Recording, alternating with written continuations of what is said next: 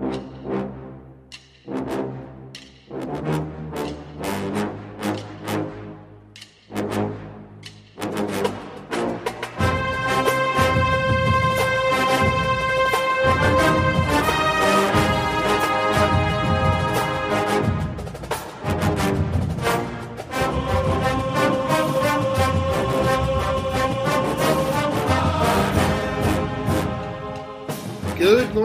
Bucknutters. It is Thursday, February 16th. I am Dan Rubin. This is the Bucknuts Morning Five and Change. Full house. Mark Porter and Bill Kurelic are here. There's going to be more info dealt out today than should be legal. Gentlemen, yesterday was one of the nicest days of the year in Ohio. And today it looks like the seventh circle of hell out there. Welcome to the Buckeye State. How are you guys this fine morning? Very good. Doing well on this uh, gray and rainy central Ohio morning. I opened the door for my dog this morning and he looked back at me like, You go out there. Um, anyway, let's talk recruiting. These guys are the best, and we are in an interesting time. Lots of offers going out. Um, lots of evaluations being done. We just put one class really to bed. Mark can attest to that. And we are now kind of all sorts ahead on 2024 and on the transfer portal as we get ready for the upcoming season. Bill, you put in a crystal ball recently for a guy who was not really, I would say, a frontal radar dude. But there's a theme developing here, and that is I talked to Steve Wiltfong about this the other day. Arizona and Arizona State do a very poor job of recruiting their own state, apparently. And we have planted the flag there. Many quality players on the roster now from Arizona, several in the mix. Miles Lockhart, a defensive back from Basha in Arizona. You have Crystal Ball to Ohio State. Who is he and why? And then maybe a little bit on what I would consider an Arizona surge, if I'm uh, accurate there. Well, Miles Lockhart is a really good player. Um, both sides of the ball, actually. He's pretty darn good on offense too. But Ohio State's recruiting him as a as a defensive back. They're recruiting him as a cornerback. Uh, likely that he can play slot corner, but uh, you know he's really good. Um, Ohio State can fill a whole lot of defensive back needs with the Ohio guys and Miles Lockhart. Lockhart could play the slot corner, and then you've got Bryce West and Aaron Scott as outside corners. And wow, you know that's that's a that's a great trio there, and I can absolutely see that happening. In fact, I've uh, crystal balled all three of them to Ohio State at this point. You know, no guarantees, but you know I like Ohio State's chances on all three of them. You know, it's interesting Miles Lockhart maybe I think surprised some people as far as myself and Blair Angulo, uh, crystal balling him to Ohio State, and Blair knows those kids out there really well, very well. Blair does a fantastic job. Um, but uh, back when Ohio State offered him, which has been about a year now, I believe, ago that he that he got offered, close to a year. Um, I wrote a story that Ohio State at that point was sitting in a good position for him. He really liked Ohio State. You know, they obviously liked him, and um, that has continued. You know, he's been to Ohio State. He likes it out here. As you mentioned, Ohio State's done well recruiting Arizona. And one thing Ohio State does well, uh, among many things, but that they've done really well, say in the last 10 years or whatever, is going to states that for whatever reason there's nobody in state uh, that you're really really worried about recruiting against. Arizona and arizona state are not at the top of the college football world right now. And ohio state as you mentioned dan has been able to capitalize on that. Um, tennessee might be changing a little now but uh, you know for a while there yep you didn't have to worry about too much the uh, in-state power, and Ohio State did well there. And you know, you look at different states across the country in the last ten years or so. Ohio State has done a really good job of identifying. Well, the in-state team is not where it needs to be, for instance, or there isn't a great in-state team. That's why New Jersey was always so great to recruit that state. A lot of talent and no in-state power. So that's a big part of why Ohio State has been able to recruit so well in Arizona and will likely continue that. They did a great job in the past two cycles also in North Dakota and Utah. basically by getting one player out of that state, they monopolized the state given the number of recruits that come out of there. But they're both quarterbacks, Lucas Kienholz and Devin Brown. But I digress. Mark, I want to put in context the defensive back setup here because we've talked about it, but having Aaron Scott and Bryce West in the same class, it's almost like having the Armstrong brothers be related in that you just, I don't remember, and you guys can correct me if I'm wrong, I don't remember a class that had two guys that I thought were this good as you're just your basic island corners. Correct me if I'm wrong. No, you're right because they both have that prototypical size. They're both around 200 pounds, 190 pounds, over six feet, if not, you know, six one. Uh, that's as good as it gets for corner, having that type of beef out there to hand up on the run game, and then they run. They lock down their side of the field, and we keep forgetting about Jermaine Mathews. and you know, I, this is a good, you know, I was even looking at the depth chart the other day, wondering when we're going to see my more Jyaire Brown. And then, you know, I just did the breakdown on Davison Igbinosun. Wow. Like, it, it's an embarrassment of riches almost as the talent comes in here again.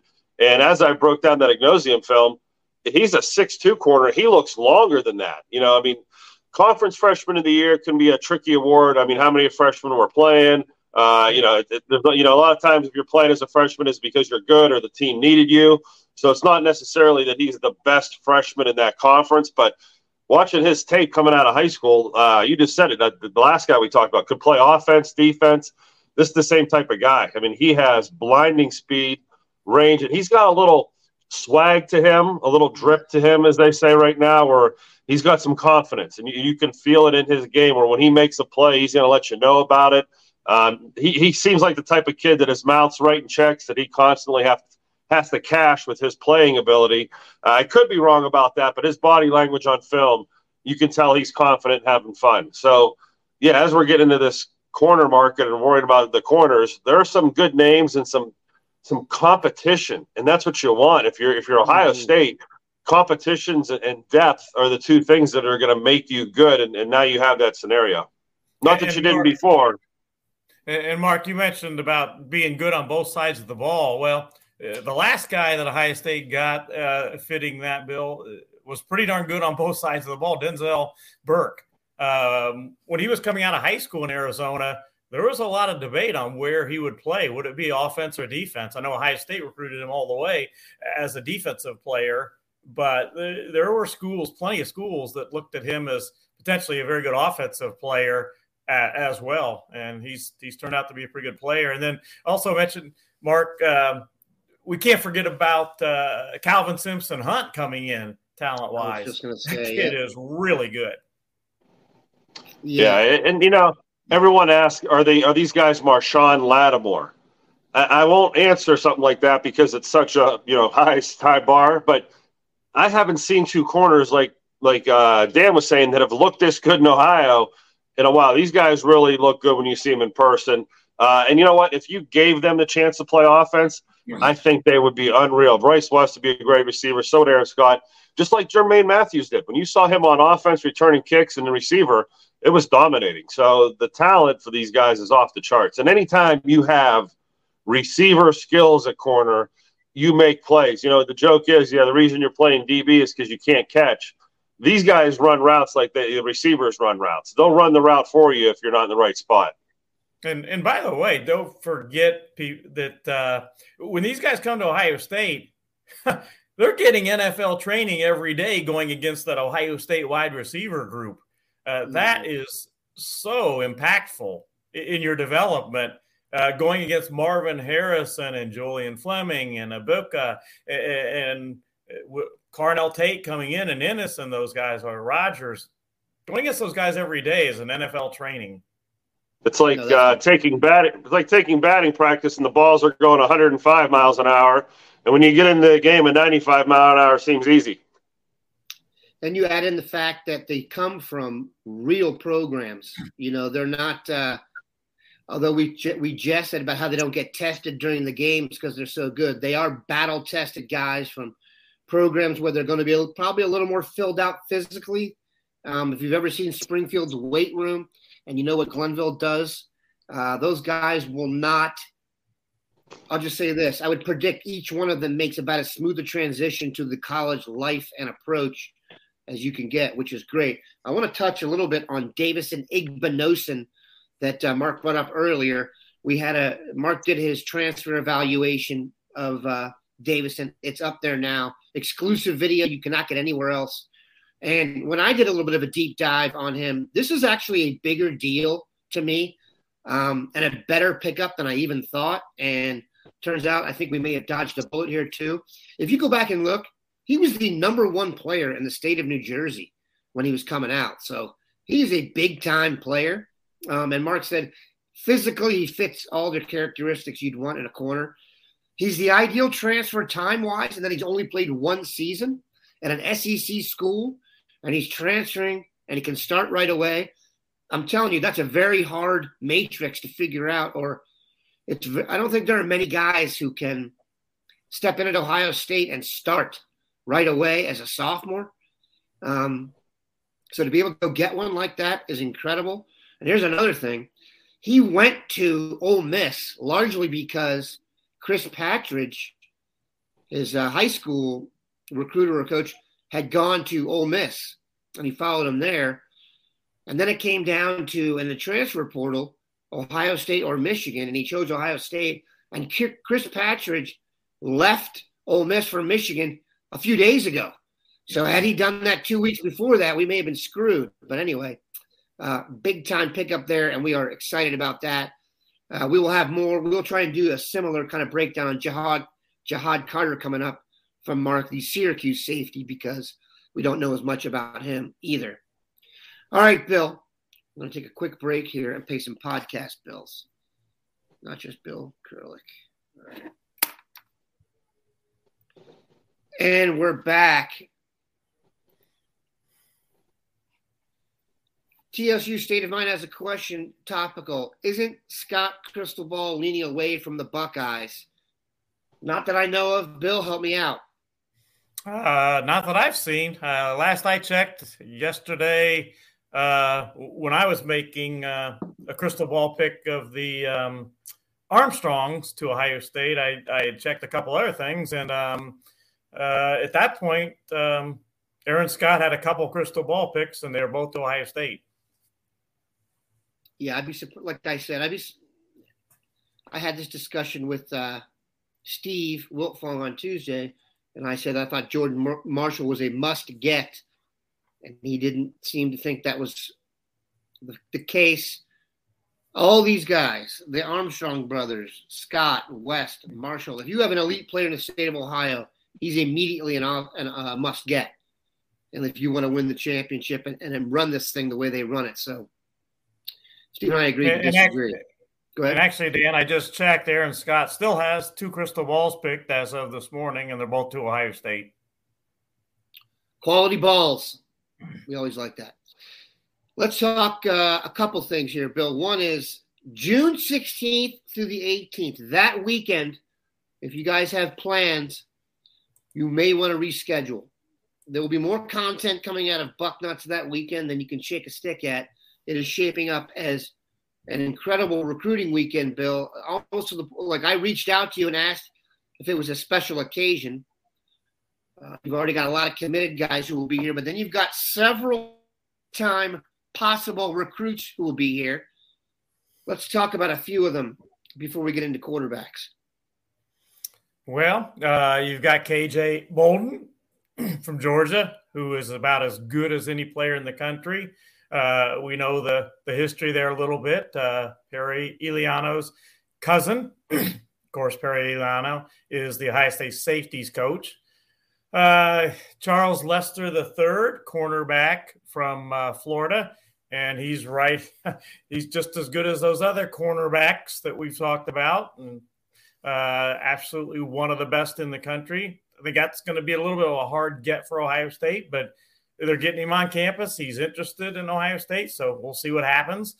Uh, you've got also from the state of Georgia, along with KJ Bolden, you've got King Joseph Edwards, who from the get go has told me Ohio State is one of his top three choices. I think still it's not going to be uh, easy when you go into Georgia for a guy that Georgia has offered and offered early, but we'll see. And then Miles Lockhart, we talked about. So uh, already shaping up to be a huge weekend. It's the middle of the month uh, weekend, so to speak, June 16th to the 18th. And um, that's a really good time in that, um, you know, if you wait till the last weekend in June, for instance, a lot of some guys are going to be off the board by then. They're going to commit before they even get to your school. So, you know, I think it's strategically very smart planning that Ohio State's trying to get these guys in uh, before the last weekend or so uh, of June when some of them may be off the board. Let's finish with a little bit of a discussion on quarterback, Bill and Mark. There have been some more names that have popped up, Bill. Air Noland is one of them. I saw they are interested in a quarterback out of Georgia. I'm curious uh, about the two guys from Ohio, though, Tavian St. Clair and Ryan Montgomery where is everything right now in terms of quarterback? I know Julian Sayin's names come up, and he's a guy from Alabama they want. Um, Jadyn Davis. I see Sue wants to know about him, and everyone thinks he might be a done deal to Michigan. Mark, you can maybe comment on what you think, uh, what you've heard about the two Ohio guys, and Bill, you may want to put the whole thing in context. Yeah, um, every time we've watched Ryan Montgomery, even through basketball season, he gets better. You know, I mean, that was a big, big offer for a freshman to get in Ohio. And a lot of it was due to the exposure his brother was getting at the time. And, you know, if you're taking a look at Big Brother, you might as well walk over and take a look at the little brother and try to predict the future. And I think a lot of college coaches did it accurately and nailed the Ryan Montgomery evaluation. Uh, drop back quarterback, strong arm, reads the pocket well, gets rid of the ball quickly. Tavian St. Clair, I'll say it, I like better. I mean, it's not by much. Uh, it might go back and forth. If they both work out together, I reserve my right to change because maybe I could find a difference. But I've seen, uh, I think, Tavian twice now, and both times I walked away going, why isn't there more hype on this kid? Why, why aren't we talking about him more? And usually when I feel like that, the, the, the train's coming, and I think this summer could be a, a, a big summer for him. Uh, Fountain isn't exactly – the home of anyone other than like maybe Al Bundy or someone. You know, like it's not a, a football hotbed. So as he gets around, and as you know, I've, I've seen him working on uh, Twitter a little bit, some films. I think he's going to blow people away, and I think he's a pretty good athlete. I think that's why I give him a nod. Is he might be able to run around a little better than Ryan. Uh, Ryan may throw it a little better, but I mean, really, I, I reserve my right to change it back and forth. But I think I'm just going to go out on a limb because no one's really talking about him, and I feel bad we're not talking about this kid. But you know, Ohio State may have to have both of them at camp, and Ryan's going to have the edge at Ohio State. You know, his brother's there. It's it's an easier fit. If you if you would ever take the other one over Ryan, there better be a really good reason, and it better be a gap that someone like me can say, yeah, it's it's a big gap like this. It's not. I'm not sure going either way. So I hope I accurately describe those two, and I hope it plays out that way. But for the class of 2024 in Ohio, we may have a little battle. So, Bill, can you put in context what what you think or you know Ohio State thinks of those guys compared to the other names we've heard, and maybe introduce us to Air Noland and the other dudes? Yeah, the uh, the other name that um, that I posted a story on our site yesterday for 2025 to go along with Ryan Montgomery and um, um, uh, gosh, um, the Bellefontaine kid. Tavian uh, St. Clair. Tavian St. Clair, um, who I think I agree. I agree with Mark. Tavian's really good. I mean, um, I think, uh, well, I know Mark and I saw Tavian at Ohio State this summer and uh, we're impressed. Um, you know, he's six foot three. He's got the height. Uh, he's terrific athlete like Ryan Montgomery. He also plays basketball. Uh, so it'll be interesting. But the other the other guy to uh, I put in the mix yesterday, Antwann Hill from Georgia. Uh, he is a 2025 quarterback that's already got offers, including in state Georgia. Already got a nice offer list. Ohio State hasn't seen him uh, throw in person yet.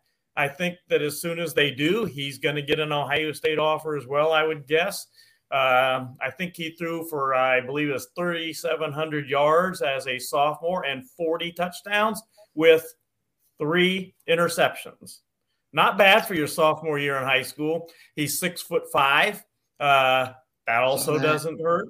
Um, so keep in mind Antwann Hill from Georgia uh, as another name to potentially get an Ohio State 2025 quarterback offer. Uh, and then while we're talking about Georgia, Air Noland, uh, yeah. I actually talked to him again yesterday. I had, I had mentioned him quite a long time ago, actually. I, he's 24, uh, am I correct? Yeah, he's a 2024 quarterback. I'm glad you brought that up, Dan, because yeah. I kind of switched years there without no, no, saying. Yeah, I, I, but, think, I think uh, I may have led that us in there incorrectly, but go ahead. Uh, but uh, Air Noland, I, I, talked to him again yesterday. I did a, uh, one or two articles and items and things on him really early. I think uh, I don't know, maybe uh, October, November, perhaps. Um, he's definitely interested in Ohio State. He is from the same high school as Jelani Thurman. Doesn't hurt there either. Um, he will go ahead and visit Ohio State March 31st. Right now, he doesn't have an offer from Ohio State, but they have seen him throw. They they stopped at his school at the end of January. Uh, I believe it was Ryan Day and Corey Dennis. Um, so I think that uh, that an offer could come when he visits March 31st because they have seen him throw. He is a left-hander, put up big numbers as uh, he led his team to undefeated season and Georgia state championship. So he's a winner. Uh, so that's another name. I really think it's going to be hard for Ohio State to get either Julian Sayin to get him to decommit from Alabama and flip to Ohio State. That's not an easy task. And mm-hmm. Jadyn Davis is not going to be an easy task. So they're continuing to reset the 2024 quarterback board. And, and Air Noland is certainly a guy uh, to keep an eye on. All right. We're going to finish with Mark Porter going schematic on us. As you guys know, Mark did the eye in the sky for us. That's his brand, and did it for the all of the Ohio State games this year, and became an expert on the Jim Knowles approach and hullabaloo that surrounded his approach. Chris Glover wants to know why can't Knowles run a five man front and utilize JT and Sawyer as line of scrimmage edge players. I'd like to see a zero tech put pressure on centers. Mark, your thoughts on Chris Glover's question and uh, how James Knowles approaches things? Yeah, without going into another half hour segment and getting out the X and O's and drawing stuff up, uh, you know, those two guys, if you have them both at end, they're not typically guys that are going to drop out of there. So it's telling the defense they're coming, they're pass rushing. Uh, we like to think Jack Sawyer could drop out of there, and if they were both at end, you probably end up in a you know a four three defense. You know with two edge rushers or nine techniques that, that you could use that pass rushing ability because. Uh, I think that's what people want to see out of those guys is, is the intense pass rush coming off both sides. Uh, the way Knowles is doing it, there's a 4 2 defense, but these ends these days, you know, they're using them to drop out high. I mean, I've seen these guys kind of kick in the five technique where they're almost being used as a defensive tackle. Uh, Knowles is a new age system. Okay, it's it's built for the new age offenses of four receivers and seeing trips and a guy to the boundary. It's not built for the old days of tight ends and fullbacks and stuff like that. And I think just in general, the the five three defense or the five man front where you know, you really have a heavy front and a, and a big one tech. And those days are tough unless you're seeing that personnel. And of course, I've pointed it out a bunch. When Ohio State sees double tight for that personnel, they kick into those old school, old school bear fronts or five three fronts and get eight nine guys in the box. Uh, I just don't think it's ever going to be a base package. I think you're going to see what you're talking about, you know, the, those guys at ends and in and specific packages, you know, but I just don't think it's ever going to be the core principles of the Jim Knowles defense. His core principles are more worried about secondary coverage and more worried about giving the quarterback fits and putting more speed on the field with three safeties and, you know, playing that game. I just think that – I've, I've seen it in high school, and I'm even seeing it now at middle school levels. The, this offense, where everyone one back and four wides in the game, it's here to stay, and, and it's mm-hmm. really something that defenses you can't play it. I, I mean, I, as I remember the traditional play defenses I played in in college or played it in high school. It was your base five three and your base four four. You know, your base eight man fronts with the cover three shell behind it, and those defenses do not work against the spread. They just mm-hmm. simply don't. And now you're seeing three fives, you're seeing four twos, and, and that's more prevalent than I think a lot of guys, maybe like old school guys, like to see. So I know I dove into that pretty deep, and no, Bill maybe make me dive into a, a MAC question here, but I hope the Bucknuts are enjoying that. Yeah, no, yeah, we got we cannot leave without you addressing this question, Mark, because I was asking my chat yesterday uh, about one that is right up your alley in your neck of the woods. I'm in Central Ohio. Mark is in Northeast Ohio. I got the question: uh, Why are Akron and Kent State not recruiting Northeast Ohio as much as they're going other places out of state and all? And uh, my obvious answer is they've a lot of good players out of state that they feel like they can get. But I told him the guy to ask that question of right up his alley is Mark Porter. Yeah, as a former Kent State guy and knowing Akron very well, and really when I got into this 20 years ago, that, that was the the question that was asked to you about why don't they hit Northeast Ohio harder? Cleveland, Akron, Canton, Youngstown should be plenty for them. That was my exact question 15, 20 years ago. And as it, you watch those teams, a couple different theories maybe have popped in. Uh, the first one is kids from Cleveland, Akron, Canton don't want to go to Akron or Kent. The same way kids from Youngstown don't want to go to Youngstown, and the same the thing the kids from Dayton don't want to go to Dayton. Okay, they want to go anywhere else. You know, and sometimes the farther the better. Uh, because of MAC Action being on TV three nights a week, it's now a national brand.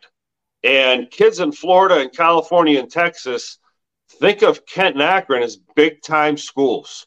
You know, they see them on TV, they see the glitz and the glam, and they don't have a MAC in, in Texas. They really don't have that in Florida. So these schools are Division One, and when coaches go to those areas, they can get a pretty you know high value target or a you know a lot of star ranked target and bring them back to Ohio. Uh, it, it's aggravating the guys like me in Ohio who think we have the same here. Um, I should be selling the Ohio talent, but there's only so much to go around. Okay. And the biggest thing I learned is the MAC gets disrespected because high school coaches and fans think, well, everybody can play in the MAC. Anybody can do that. It's, it's you know, just take the kids locally. Anybody can do it. You know, uh, get the, the tough, hard nosed kids from this area, you'll be fine. And I tell you what, it's just like I say about D3 football go to a game. It's better football than you think. MAC football is better football than you think. You know, every now and then they do shake up the college football world and take out a power. And traditionally, they won't do that. But it's great football. Uh, you need talent. You need speed. You can't just take the leftovers in the Cleveland, Akron, Youngstown area. And and one MAC coach, and I'll you know end it by saying this: said, if we want to get beat by other MAC teams, we'll keep taking MAC players. So right. what these guys are trying to do are find the Big Ten players that aren't going to the Big Ten and they're turning over other stones. And, and I think the, the, the guy who asked the question may be right. There are MAC players in that area, but they don't want MAC players. They don't want to lose their job in three years and go four and seven or something and not go to the bowl game. So I hope that answers it. I do have a ton of respect for the players in Northeast Ohio, the Americana and the Friday Night Lights and the toughness and the weight rooms that go on in this area are as good as any in the country. Uh, the development, that stuff, but you know, I think the MAC is a better conference than you think. You know, think when you think MAC conference, think of the bottom three or four teams in the Big Ten each year, and that's where some of those top uh, MAC teams are playing every year. You know, so there is a crossover at the bottom end of these conferences. I think that's that's closer than people think. And as I've said for many years, people don't realize how good you have to be, just so to speak, just to play in the MAC. You got to be a good football player, real good. Yeah, it really, it, that's I think that that's the biggest misconception is the disrespect for the MAC, uh, and and sometimes on an 85 man or 120 man roster on a MAC, you may know a few kids and be like, "Wow, I can't believe that kid made it." Well, he's not in the starting 22. You filter that 85 man team down to a starting 22, and I guarantee you, there's 15 or 20 dogs out there. You know, or 50. You know, it's, it's they might not be happy with their entire roster. If you got into a MAC staff room I bet you they'd say of their 11 starters, we like six or seven. And the other four, uh, we wish we could find better, but we're, you know, that, that would probably be the honest truth. Where Ohio State says, on our offensive 11, we love them, and we probably got 10 guys behind them we love before we start, you know, pulling our hair out. So I think that's another way to look at how those teams are built. It's also pretty basic when you're recruiting at Ohio State. You know what I mean? The guys are that the Ohio State is is recruiting are the best of the best, choosing between the best of the best. The MAC, like you said, is trying to get guys who maybe have like a you know are dancing with uh, Iowa, and you know you've got to convince them to get it to play a bigger role in the MAC than you would be in another place. So there's a ton more variables involved than just come here and be a pro or not. You know what I'm saying? Like there's role changes. There's like, you know, the quarterbacks. Like you see the quarterbacks leave to go get snaps and stuff. If you need to know what the MAC is like, just go pull up a few NFL rosters and scroll down, and you will be amazed at how good some of their players are. The beauty of football, man, is to you know, you enter high school or you enter college at 18 by the time you're 22, 23, you could be a completely different human being, man. It's a fluid situation. Um, and I think Ohio actually, we're lucky to have the MAC here. Um, who knows? As the transfer portal gets a little bit more routine, I would not be surprised to see any freshman MAC All Star in the future be a target for even Ohio State or a Michigan or something like that. So we'll be. And, and even, you know, the answer might be uh, these MAC schools are taking a lot of players that, hey, I went to Ohio State because I was choosing from the best of the best, but I'm not waiting three years to play now, and I want to go back to Kent or wherever. So you're going to get a, I don't want to say parity like the NFL, but there's a lot of big time players that are transferring back to the MAC, you know, to get on the field and get developed. And, you know, it, it's going to be interesting. I mean, there's no right or wrong answer to this question where these guys recruit, but uh, when I saw Kent's class this year, I don't know if they had an Ohio guy in it, you know, and I know there was a change of coach there at the last second, and he might have been bringing guys from the national board of Minnesota over, and you know, Minnesota isn't diving into Ohio as much as some of the other schools. So, you know, I, I see where he's coming from with that, and of course, being alumni, I, have I've followed it for a while. Yeah, there, there are teams, teams that win in the MAC. If you really nerd out on the rosters, they usually do have a nice blend of locals and then a couple dudes from Florida who maybe didn't academically crack it and have a second chance somewhere. You know what I mean? At, at the key positions. I mean, I can't remember his name. Toledo's quarterback was one of the best players Ohio State went up against this year. Stud. Yeah. So, Bad. yeah, man. Yeah. So, whatever his name was, he had a good, great season. We appreciate these guys stopping by. By the end, I run out of names and just have hard trouble paying attention, but that's the way it is. Bill's glasses are off. Probably going to go uh, for a jog in the rain. Mark Lamont. we appreciate it. You guys have a great weekend. Have a good one, Bucknutters.